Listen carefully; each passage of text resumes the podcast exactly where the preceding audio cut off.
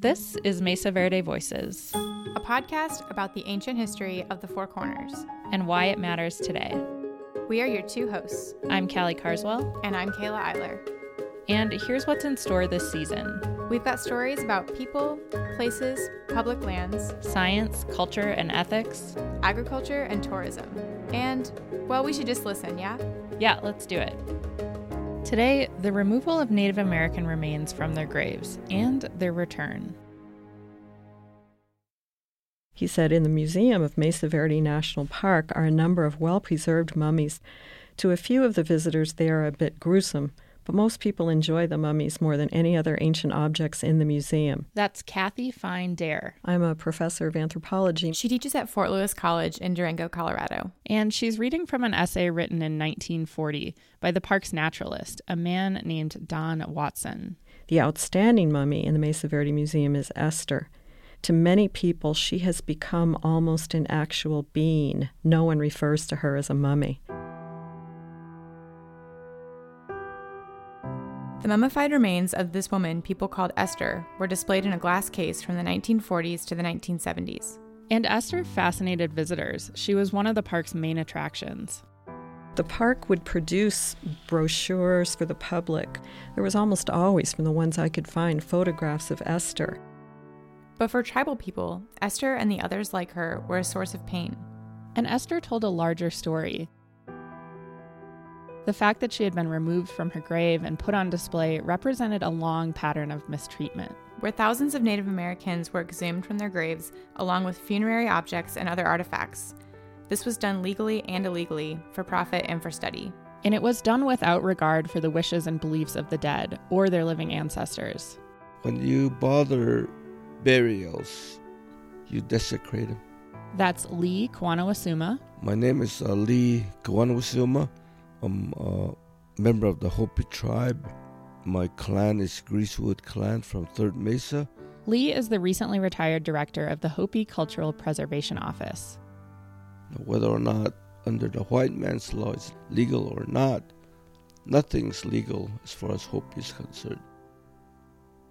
In this episode, we're going to learn about this history from Lee, Kathy, and others, and about how tribes have changed the trajectory in recent decades, working with the federal government and museums to put the bodies of their ancestors back to rest. And we're going to do that by revisiting Esther's story the story of how she ended up in a glass case at Mesa Verde, and of how decades later she was returned to her descendants and reburied.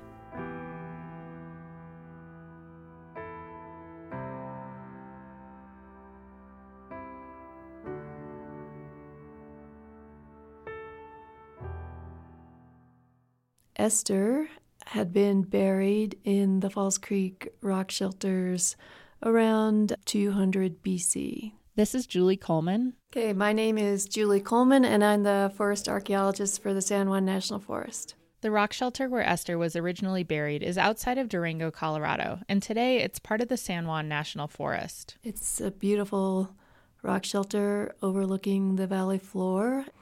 I'm sure at the time when the Basket Maker 2 people lived there, it was just a little paradise. Esther's people lived in the Falls Creek area on and off for a thousand years, starting around 200 BC, Julie says, and they were the region's first farmers.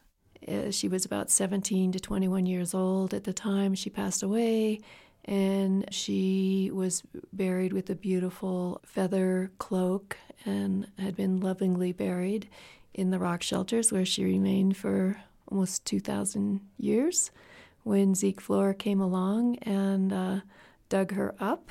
Zeke Flora moved to Durango as an adult. He had had a watch shop. But he also took an interest in the ancient history of his adopted home. Which is to say, he went to both public and private lands with a shovel and dug up archaeological sites. He's very interested in the archaeologists, but he was not a professional archaeologist. He found his way to the Falls Creek rock shelters on a tip from another local with an interest in archaeology, a woman from a prominent local family named Helen Sloan Daniels. Daniels had visited the Falls Creek Valley and taken an interest in the pictographs in the caves, and soon after she showed Flora a photo of the rock shelter. According to Florence Lister in her book Prehistory in Peril, Daniels pointed to the photo and told Flora, This is the place to dig. The pair visited the rock shelter together a few days later. They dug out a cradle board, baskets, beads, necklaces, and bags. And 19 human bodies, by Flora's count that day. Esther was one of them. She was buried in the back of the shelter, in the driest spot. And because of that, her body was incredibly well preserved, thousands of years after she was buried. So when people say she was a mummy, it's not because she was embalmed, but because her body underwent a natural desiccation. Her body was dried out, but otherwise totally intact. She still had her skin and her hair, her teeth and her eyes. According to Lister, Zeke Flora and Helen Sloan Daniels spent several days removing artifacts and human remains from the rock shelter. And then Zeke Flora just took them home. Remains, like in this case, were just simply now part of his collection. And I found in the archives photographs that um, Flora and or his wife had taken of some of the mummies propped up against chairs. Yeah, so yeah, all of those kind of um, behavior by people who, I guess, treat our ancestors as just collectibles.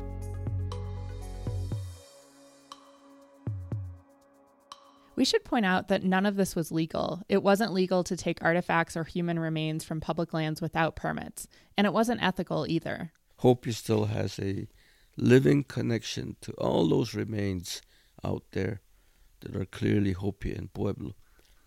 We have a very strong emotional feeling about Mesa Verde because we know the history of Hopi clans up there. So it is personal for Hopis. Personal. At the time, though, archaeologists could get permits from agencies like the Forest Service to do just what Zeke Flora and Helen Sloan Daniels did, if more carefully and for academic purposes. But they still usually didn't consult tribes. They didn't get permission from the descendants of the people they were removing from their graves, which is to say that as a moral, ethical, or spiritual matter, they didn't think at the time that there was anything wrong with excavation, even of human remains. In fact, they may have even told themselves they were doing a good thing. Particularly at the turn of the century when there was now a syndrome called the vanishing Indian syndrome. People realized that in the eastern coast, many tribes had fallen into extinction or were now threatened. You know, their land bases were taken away. Disease came in, foreign disease came in, they were decimated. So suddenly, science, archaeology decided, wow, we gotta go out and salvage the tribal cultures. It was a free fall. Human remains were no exceptions. At Falls Creek, Zeke Flora recognized the extraordinary nature of the remains he'd found. Zeke got Earl Morris interested. Earl Morris was a famous Southwestern archaeologist. He made a deal with Earl Morris. He kind of like leased, so called leased or loaned for a, monetary amount Esther and her other, the other humans that who had been buried with her. And Earl Morris came down to Durango, got permits from the government, and finished excavating the rock shelter. And Esther was sent on tour. Um, Esther herself, for a while, was displayed in 1938 at University of Colorado Boulder, and then she and other human remains were uh, displayed in Durango at the Durango Library. She went to the Carnegie, and she was at the Harvard, and I think she was actually in Chicago as well. And then as time went by, Zeke felt that he wanted the collection back or he wanted more money. So, in a way, he was kind of blackmailing Earl Morris. And at that point, Earl Morris called the superintendent of Mesa Verde and had uh, the superintendent of Mesa Verde confiscate the collection from Zeke, and that's how it all ended up at Mesa Verde. The bottom line for those individuals was they were ex- what they call exhibit quality. They were intact remains, right? so that's a term that was was used apparently to have these individuals on, on display there for decades, you know.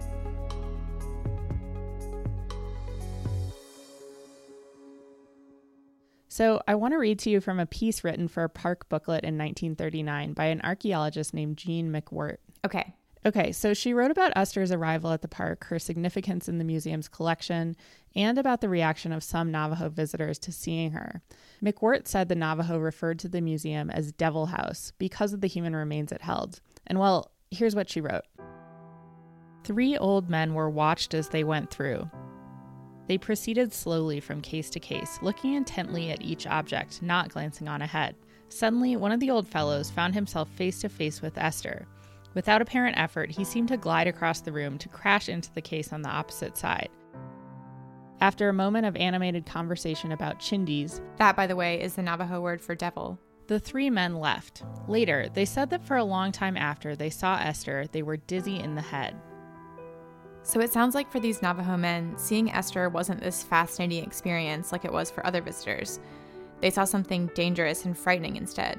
Yeah, and there's more. She goes on. One elderly Navajo woman, upon seeing Esther, left the museum and hurried to the Hogans, half a mile away. She claimed that she knew nothing from the time she left the museum until she reached the Hogans. Two young Navajo women, upon meeting Esther, went immediately to the park hospital and wanted some, quote, pills for their heads. It sounds like what she's describing is a traumatic experience. Yeah, it sounds that way to me too. But, and I think this tells you a lot about attitudes at the time, McWhirt described the reaction of these Navajo visitors as, quote, amusing. It wasn't really until the late 60s or early 70s that park officials seemed to start taking Native American views about the display of human remains seriously. Here's Kathy Fine Dare again. In the 1940s and 50s, the comments that the park received seemed to be those that were complimentary and they liked having her there. Um, by the 60s, there were lots of letters I found in the archive where people were complaining, comments such as, This is not respectful, you shouldn't display human beings like this. Kathy did find mention in the park's archives that it received a letter in 1970 from the American Indian movement asking for Esther to be removed, and it had received complaints from individuals, native and non native. At first, the superintendent addressed the issue by covering Esther's museum case with a sheet. And in in uh, 71, Wenger added some additional information to the rationale for removal, and this is what he says. This letter of August 17th, 1971. He says in April, quote, some Indian groups had protested the display of prehistoric skeleton mummy remains at Fort Lewis College in nearby Durango, and because of that, the Park Service had um, also made a decision to cover up. And then they made a decision to remove them completely, and that's where we don't know exactly when. They didn't keep good records, or I couldn't find them in the archives, but it was in the early 70s when this all came to a head. And then Esther would spend another 40 plus years in storage.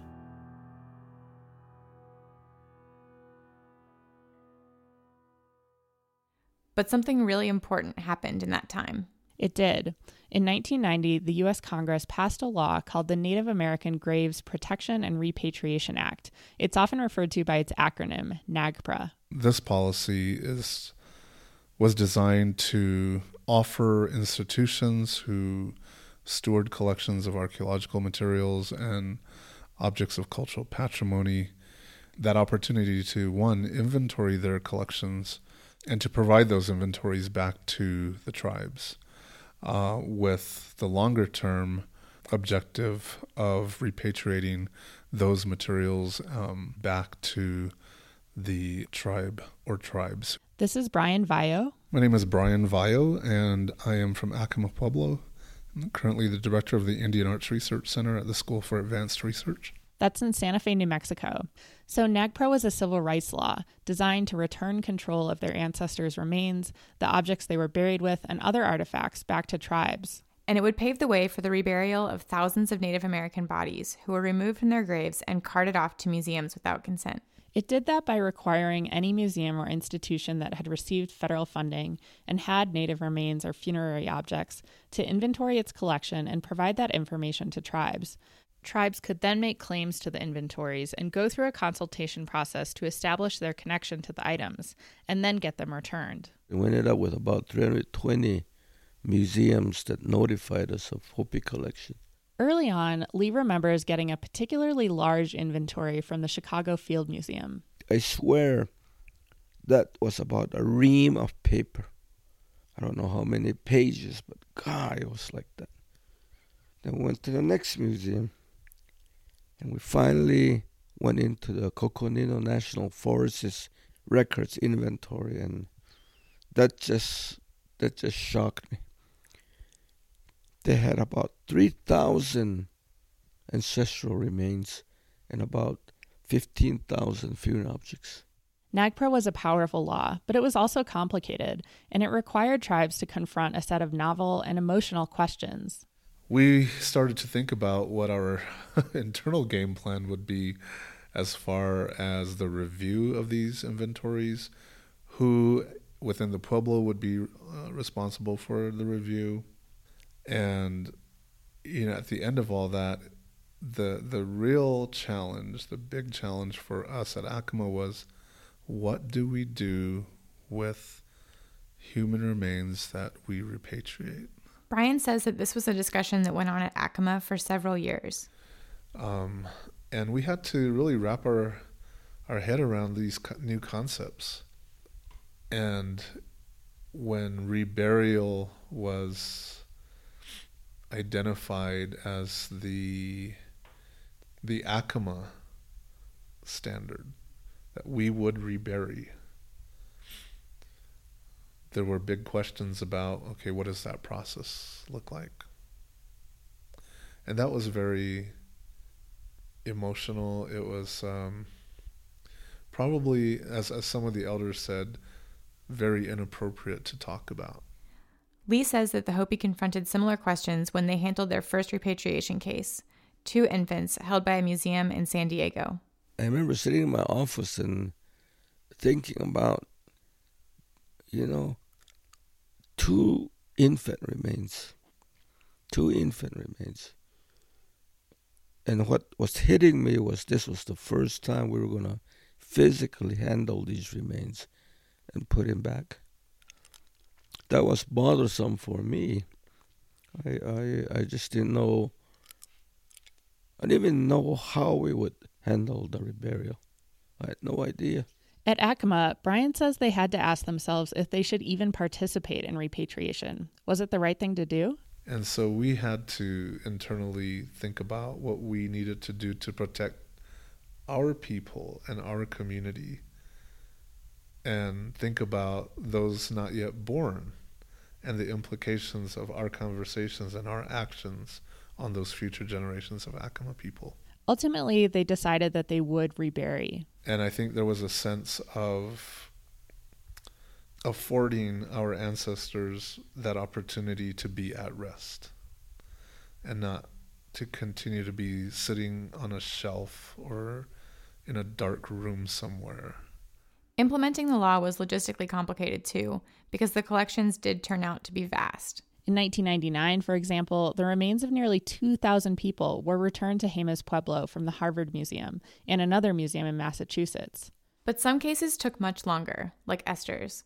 Julie Coleman started her job at the San Juan National Forest in 2006. And I had been there for about a month when I got a call from Mesa Verde, and they said, uh, We have finished all of our repatriations, so now you need to come get your stuff. Which turned out to be the remains and objects removed from the Falls Creek rock shelters all those years ago. But not all of it ended up at Mesa Verde.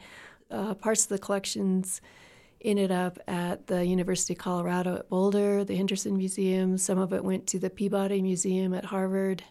Kind of got um, scattered here and there across the country. In some cases, the remains of individuals were separated, or the objects they were buried with went to one museum and the remains to another. Mm-hmm. Yeah, it was like a giant puzzle to put it all back together. It took quite a bit of time. Esther's remains, along with the others who were removed from their graves at the Falls Creek Rock Shelter, were returned to the Hopi and were reburied seven years after she got that call from Mesa Verde. Lee handled the reburial personally, as he has done a number of times.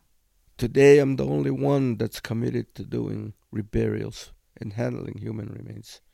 So even though I retired, I'm still on call.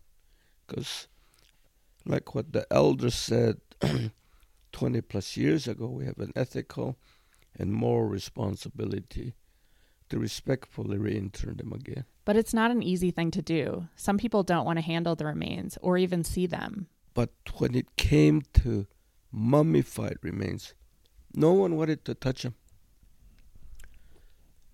You know, because they're they're still not fully decomposed, and and even our elders or religious leaders didn't want to handle them. So I handled them. And these experiences stick with you. And then the other part of it is is um, is really just the personal trauma that people have to go through. You know, one in the Hopi individuals helped me with remains over in Wupatki National Park. And he came back, he was my nephew too, and said, Lee, something's going on with me, and I think it's because I handled those remains. And I see the spirit, I feel the spirits of these ancestors still with me. And uh, I, I, I probably won't help you anymore, he said. All right, well, let's go ahead and smudge you and cleanse you, I said. So we did that for him. So those kind of memories of it eventually went away. So he's just doing good right now. Lee says he hasn't had as much of a problem with it, but it sticks with him too. For a long time, what I visualized with the reburials and the mummified reburials, the mummified re- uh, remains are the ones that linger on. You know, you remember that because they're so profound, and it, it, it lingers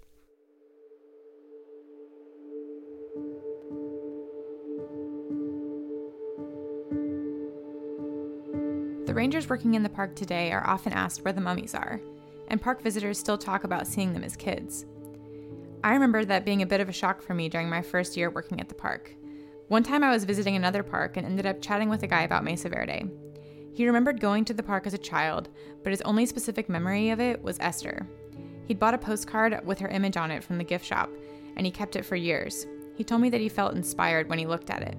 So, after everything we've heard about Esther's story, that seems like kind of an odd comment. What do you think he meant by that? Well, the unfortunate reality is that a lot of visitors don't know the dark history behind the display of human remains, and they come to places like Mesa Verde because they're interested in the past. As Kathy Fine Dare told us, for many people, Esther provided a resonant connection to that past. She affected them in ways objects like pottery or archaeological sites don't. And some people were angry when the Park Service made the decision to remove Esther from display. A lot of the disagreement lies in the fact that many people believe there's such a thing as universal human history, and that anything that can point us in the way of knowing something more about that history should not be kept from view. And then an opposing viewpoint is that, well, universal histories and the arguments for them are always made by uh, people who are imperialists and colonizers, and they do this on by violating the rights, uh, the ancestral rights and territorial rights of Native peoples. I asked Lee what he thought people who are still curious about Esther all these years later should know. The best way for the Park Service to respond on those kind of questions is that you know, the Park Service has worked with the tribes, and we agreed that all of us, including the agency, has a more responsibility to rebury them, and I think we did the right thing, period. And he says the dead aren't collectibles, they aren't objects to own. That's true no matter whose ancestors you're talking about. To show that kind of respect for all ancestors, recent ancestors, you know, the pilgrim ancestors, all the colonies out there that people passed away, and our own remains out there. Everyone needs to be respectful. Everybody needs to have that kind of feeling from their heart. So don't do it again.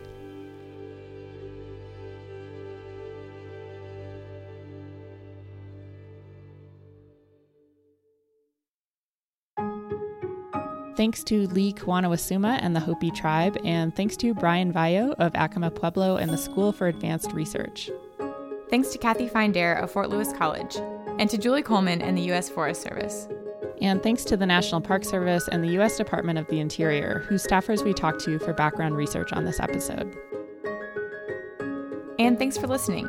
You can subscribe to the podcast on iTunes and do us a favor and leave us a review. For more information, visit mesaverdevoices.org. Mesa Verde Voices is a production of KSJD Community Radio in Cortez, Colorado. It's produced in partnership with Mesa Verde National Park and the Mesa Verde Museum Association, with additional support from the Ballantine Family Fund, Aramark, and Concept 360.